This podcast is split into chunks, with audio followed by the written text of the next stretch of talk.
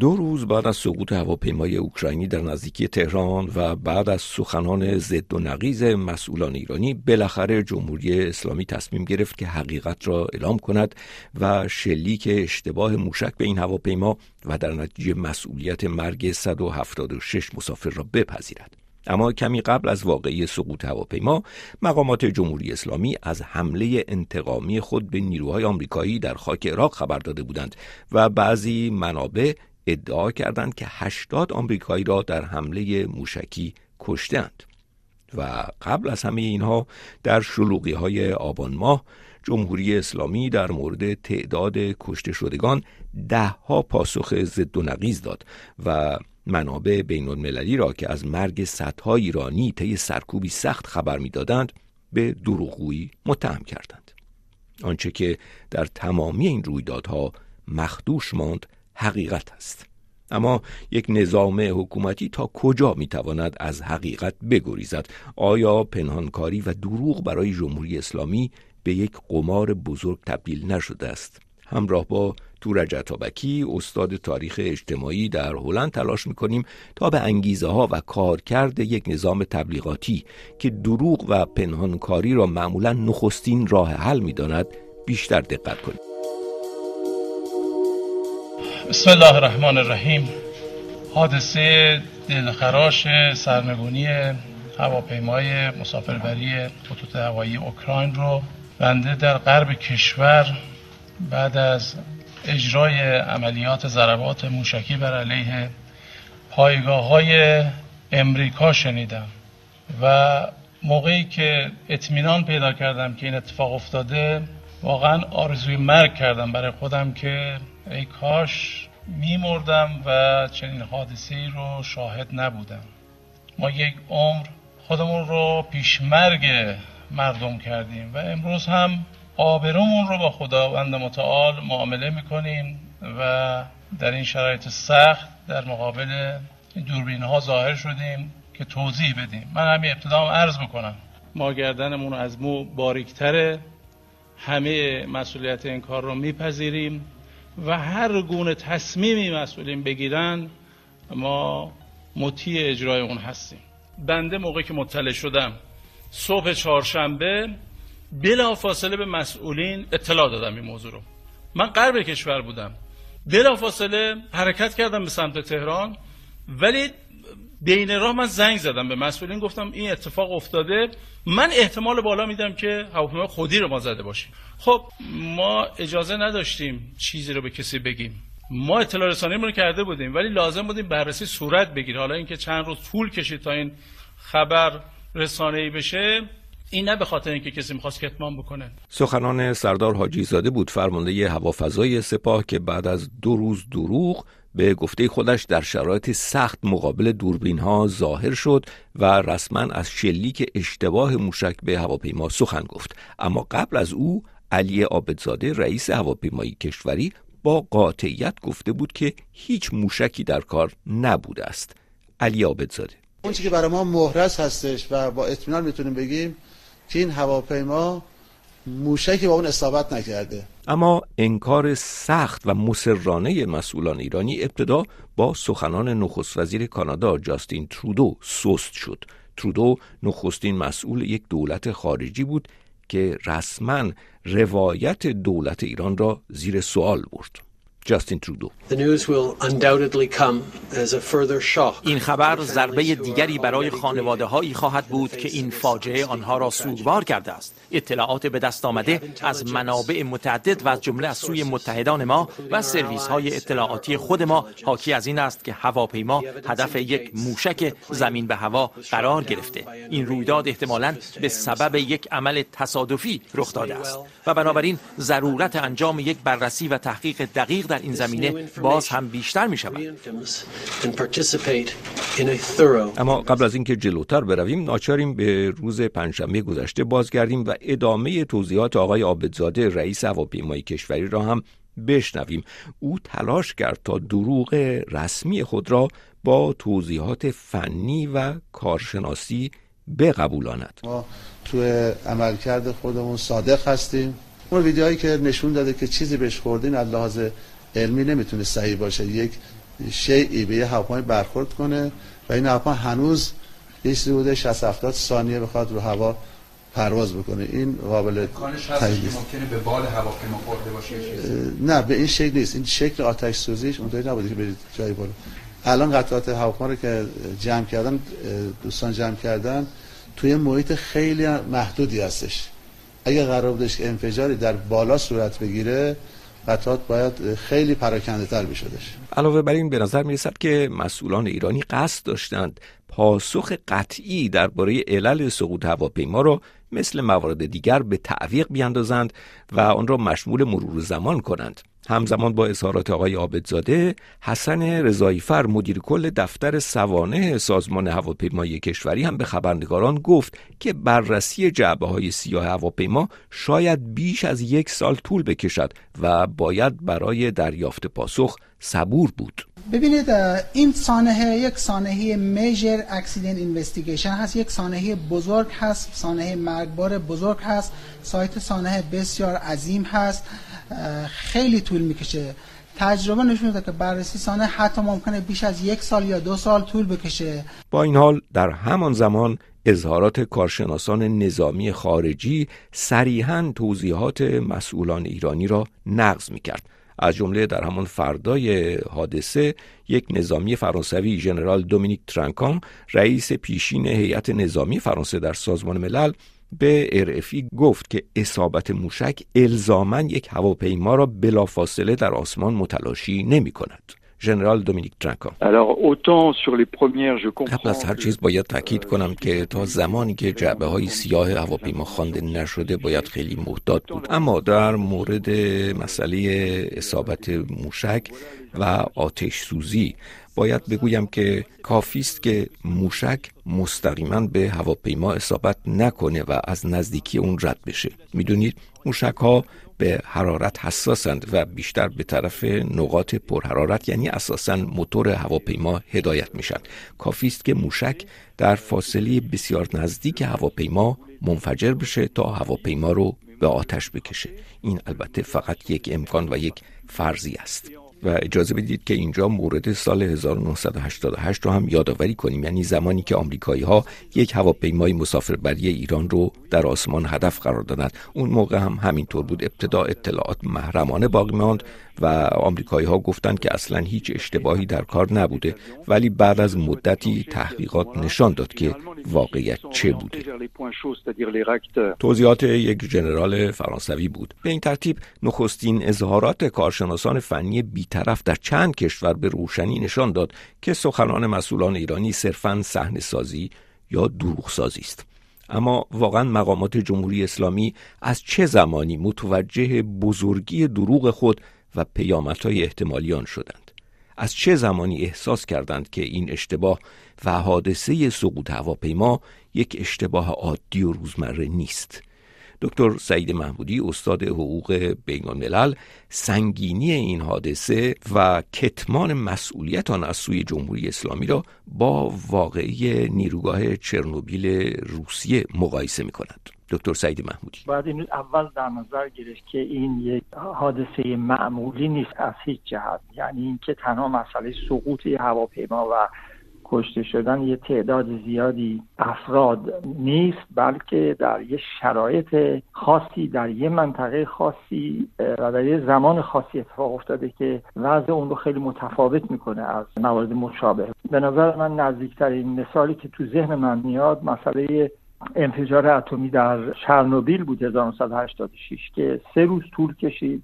دولت اتحاد جماهیر شوروی در زمان آقای گورباچوف هی رد کرد هی قبول نکرد هی امتناع کرد از دادن اطلاعات. ولی به هر حال شواهد انقدر زیاد شد بعد از سه روز که چاره ای نداشت که اعتراف کرده اینکه این حادثه اتفاق افتاده. در واقع ایران با انکار مجدد و محکم اینکه این حادثه اتفاقی پرتاب موشک نبوده بلکه یه حادثه فنی بوده باید متوجه عواقب این اصرار به این مسئله باشه که اگر مثلا ناصحیح باشه درست کردنش و عذرخواهی کردنش و هر کاری بعد از اون به مراتب سختتر خواهد بود. چگونه می شود که یک حکومت یا به قول یک نظام چنین از بدنه تا رأس به دروغ متوسل می شود در ادامه همراه با دکتر تورج عطابکی استاد تاریخ اجتماعی در هلند تلاش می‌کنیم تا دلایل این تولید دروغ را بیشتر بشکافیم. تورج عطابکی به عنوان نخستین دلیل برای این دروغ ها از عدم هماهنگی میان نهادها و مسئولان مختلف جمهوری اسلامی سخن می‌گوید. ضعفی که از چهل سال پیش در این نظام وجود داشته. تورج عطابکی من رفتار جمهوری اسلامی رو در ادامه رفتارهای گذشتهش می‌بینم. اولا که یک عدم هماهنگی بین نهادهای گونگون و سخنگوی نهادهای گونگون برای اشاره به این واقعه و دلایل این واقعه و پیامدهای اون تصمیمهای اون و این همیشه جریان این جمهوری اسلامی رو از زمان تأسیسش تا به حال گرفته. هیچ هماهنگی وجود نداره. ما در حقیقت انواع اقسام نگاه های متفاوت رو می‌بینیم. گاه ضد و نقیز و گاه مجبور میشن که بگن که نه بدفهمی شده و متوجه نشدن خبرنگارها و از این دستا بنابراین این عدم هماهنگی یکی از معضلات بزرگ نظام تبلیغاتی جمهوری اسلامیه.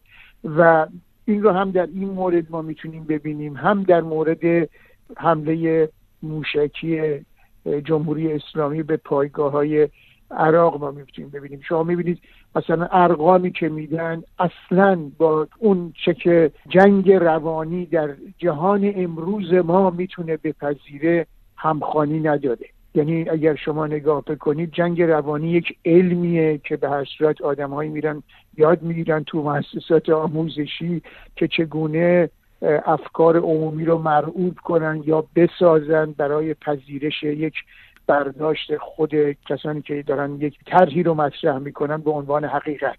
ولی خب جمهوری اسلامی می‌دونه وقتی اشاره می‌کنه به یک رقم هشتاد نفر به خاک افتاده از سربازان امریکایی و میگه این شما همچنان هم داره بیشتر میره متوجه نیستش که ما در جهانی داریم زندگی می‌کنیم که اگر حتی دو تا سرباز امریکایی هم کشته می‌شدن دموکرات های امریکایی اجازه نمی‌دادن که حکومت آقای ترامپ به سادگی از کنار این مسئله بگذره. و خیلی سریع ما یک دو جین رسانه داریم در ایالات متحده امریکا که به نقد رفتار آقای ترامپ نشستن و اینها امان نمیدن که در حقیقت این پنهانکاری از این دستش بگذاره. شما می‌تونید در بسیاری از زمینه ها پنهانکاری بکنید و اطلاعات کافی رو در اختیار شهروندان خودتون قرار ندید در ایالات متحده امریکا. ولی کشتاری از این دست رو نمی‌تونید پنهان بکنید. ولی خب چرا؟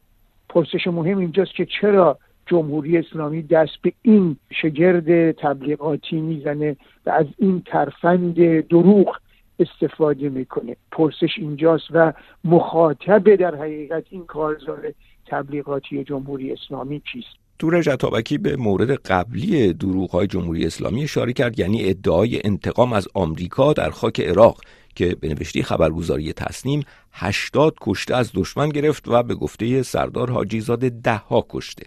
و از همه مهمتر سخنان خود آیت الله خامنه ای است که از سیلی زدن به آمریکا سخن گفت. خامنه ای این سخنان را به مناسبت کشته شدن قاسم سلیمانی به زبان آورده بود. بالاخره یه حادثه مهمی اتفاق افتاده است. بحث انتقام و این حرفها بحث دیگری است. حالا یه سیلی دیشب به اینها زده شد. و در مقابل دونالد ترامپ با اطمینان گفت که حمله موشکی ایران به عراق به هیچ سرباز آمریکایی آسیبی نزده و فقط ضربه های جزئی به برخی تأسیسات نظامی وارد آورده دونالد ترامپ No Americans were harmed in last night's attack by the Iranian regime. We suffered no casualties. All of our soldiers are safe. و این در حالی است که آیت الله خامنه ای دروغ را خصوصیت نظام آمریکا می‌داند. آمریکایی های بی انصاف، آمریکایی های های حجوگو که واقعا ارزشی برای حرفاشون نمیشه قائل شد. اینا سعی می‌کردن اینجوری عمل کنن. ملت ایران زد تو دهن اینها. اگرچه دونالد ترامپ نیز در رسانه‌های بین‌المللی و به خصوص آمریکایی به گفتن حقیقت شهرت ندارد اما تفاوت اینجاست که در ایران تمامی نظام به طور معمول و عادی پنهانکاری یا دروغ را راه حلی سریعتر و آسانتر می‌داند. واقعا دلیل چیست؟ تو رجتابکی ببینید یک اشاره بکنم. حافظه تاریخی یاری می‌کنه که وقتی به جنگ تبلیغاتی حکومت صدام می‌رسیم یادمون میاد که وقتی سپاهیان امریکا به دروازه بغداد رسیده بودند و در حقیقت رپرپه پاهای سربازان امریکایی رو می‌شد به راحتی شنید. سخنگوی دولت صدام حسین انکار می‌کرد و می‌گفت همه چیز آرومه. و در حقیقت این همیشه برای یک تحلیلگر یک کسی که در حقیقت رسد می‌کنه رفتار حکومت های از این دسته اینی که خب دلیلی که به این اندازه به این آشکاری به این اوریانی به دروغ متوسل میشن نهادهای تبلیغاتی یک نظام چیه؟ به داوری من آنچه که در حال حاضر در مورد ایران اگر بخوایم صحبت بکنیم به جد مطرحه اینه که جمهوری اسلامی می‌دونه که با توجه به گستردگی رسانه ها و شبکه های اجتماعی این امکان این که بتونه تمامی مردم ایران رو متقاعد بکنه که داده های اطلاعاتی که داره میده درسته وجود نداره. و می‌دونه که بخش بزرگی از مردم کسانی که هوادار این نظام نیستند این تبلیغات رو قبول نمی کنند یعنی از صبح تا شب نشستن رادیوهای بیگانه رو دارن گوش میدن تلویزیون ها رو دارن گوش میدن از طریق توییتر و اینستاگرام و فیسبوک و از این دست دارن انواع آخرین اطلاعات رو دارن جمع آوری می‌کنن اما آنچه که برای جمهوری اسلامی و نظام های از این دست حتی در مورد صدام حسین هم می‌تونیم بهش اشاره کنیم آنچه که برای این نظام های از این دست به جد مطرحه اینه که کسانی که پارکاب این نظام هستند کسانی که در حقیقت پیاده نظام این نظام هستند و با یک نگاه ایدئولوژیک داده های این نظام رو به عنوان وحی منزل قبول می‌کنند. و جای هیچ شکی ندارن. آنچنان در حقیقت زب این دستگاه حکومتی شدن که هیچ گونه تردیدی در این که این داده ها درسته یا نادرسته به دل راه نمیدن این تردید نمیدن. مخاطب جمهوری اسلامی برای این تبلیغات از این دست که آغشته به دروغ هستش دروغ های بسیار بسیار چشمگیر همین گروه مردمان اگر بخوایم همسنگ این رو در اون ور هم بخوایم نگاه کنیم در تبلیغات همونطور که شما اشاره کردید دولت امریکا رئیس جمهور امریکا آقای ترامپ ایشون می‌دونه که در امریکا از غرب و شرق امریکا بسیاری از رسانه ها هستن که دارن رفتار حکومت امریکا رو رسد می‌کنن. اما ایشون مخاطبش اینا نیست. مخاطبش کسانی نیستن که با نگاه انتقادی به رفتار این حکومت دارن نگاه می‌کنن. مخاطبش اون اونجلیست های پادر رکاب در حقیقت وفادار به آرا عقاید آقای ترامپ هستش که در حقیقت داره اونها رو مخاطب قرار میده که تعدادشون در ایالات متحده امریکا متاسفانه کم هم نیستند من در پیچیدگی جنگ روانی تبلیغاتی ایالات متحده امریکا با جمهوری اسلامی های بسیار زیاد می‌بینم. مطمئنا این جنگ روانی در ایالات متحده امریکا پیچیده تر در ایران بسیار بسیار سادنگارتر و ساده تر داره این جلو میره. اما به هر صورت یک شباهت هایی با هم دیگه داره و بالاخره آخرین پنهانکاری یا دروغ جمهوری اسلامی که باید به آن اشاره بکنیم درباره ناآرامی های آبان ماه است. وقتی که سازمان عفو بین الملل تعداد کشته شدگان سرکوب را حدود 300 نفر اعلام کرد غلام حسین اسماعیلی سخنگوی قوه قضاییه از توطعه کشته سازی سخن گفت. اما اینکه بیان درس کنم خدمتون تو قصه کشته سازی و آمار سازی و رقم سازی حالا خوزستان سیل اومده. یه کسی هم ارز کنم خدمتون که گرفتار سیل شده. بگن نه اینم ارز کنم خدمتون که ناشی از این حوادث خوب سیل هم وقتی که جنازه رو با خودش می‌بره یه جا سرش به سنگ می‌خوره یه جا بدنش آسیب می‌بینه.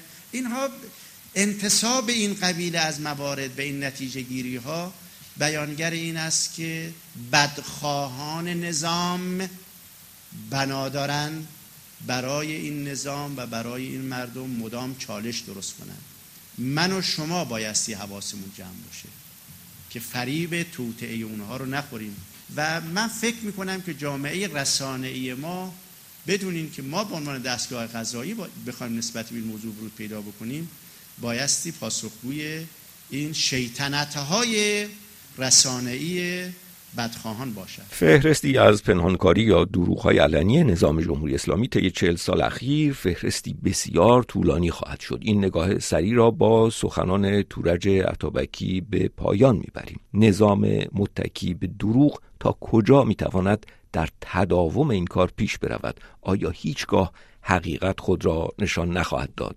ببین من گمانم اینه که جمهوری اسلامی سالهاست متوجه شده که بسیاری از مردم رسانه های جمهوری اسلامی رو برای پیگیری اخبار جدی نمی‌گیرند و بیشتر توجه دارند به رسانه های گروه مرزی و از شبکه های اجتماعی دارن استفاده می‌کنن. اخبار شایعات به شکل بسیار گسترده در ایران پخش میشه و جمهوری اسلامی بر این امر اشراف داره. تلاش هم نمی‌کنه که در حقیقت بخواد این رو در حقیقت به گونه دیگه سامان بده. شما هر اتفاقی که در ایران پیش میاد نخست مردم عادت کردن که به تئوری توطعه متوسل میشن بعد از طریق این تئوری توطعه سعی می‌کنن توجیهات خودشون رو از رسانه های این ور بگیرن. بنابراین اون نگاهی که جمهوری اسلامی تلاش داره که به خورد مردم بده مورد پسند و قبول مردمان نیست. برای جمهوری اسلامی اون سربازان وفادارش هستن که مد نظر هستن. تا زمانی که جمهوری اسلامی بتونه در حقیقت با توجه به تمام امکانات سیاسی و نظامی که در اختیار داره حمایت این گروه رو در اختیار داشته باشه و با تکه اینها و با تکه ابزار سرکوب بتونه قوام این حکومت رو تضمین کنه به نظر من این سیاست همچنان ادامه خواهد داشت. شما نگاه بکنید باز من اشاره می‌کنم به دولت صدام حسین. اون هستی اصلی حزب بس تا آخر وفاداری خودش رو به اون نظام حفظ کرده بود و حتی بعد از اینکه اون نظام هم رفت وقتی که این هسته به کنار گذاشته شد شبکه های خودش رو تونست اینجا اونجا درست کنه و بتونه در حقیقت حکومت بعدی رو براش مشکلات عدیده بسازه. به گمان من این هسته کوچک وفاداران و دل سپردگان و ذوب شدگان در ولایت رو که ما در ایران داریم هدف اصلی این ستیز تبلیغاتی در جمهوری اسلامی هستش و اینها به گمان من تا زمانی که حکومت برپا هستش هیچگاه در دل خودشون تردید در درستی یا نادرستی این این اطلاعات نخواهند داد. تردید یعنی سرآغاز اینه که به نقد انتقادی بپردازن و تغییر کنن. و این در حقیقت آن چیزی نیست که از اینها میشه انتظار داشت. با تشکر فراوان از تورج عطابکی استاد تاریخ اجتماعی در هلند و سعید محمودی استاد حقوق بین الملل در سوئد. باید تاکید کنیم که این گفتگوها درست قبل از اعتراف اخیر مسئولان ایرانی در مورد سقوط هواپیمای اوکراینی ضبط شده بود.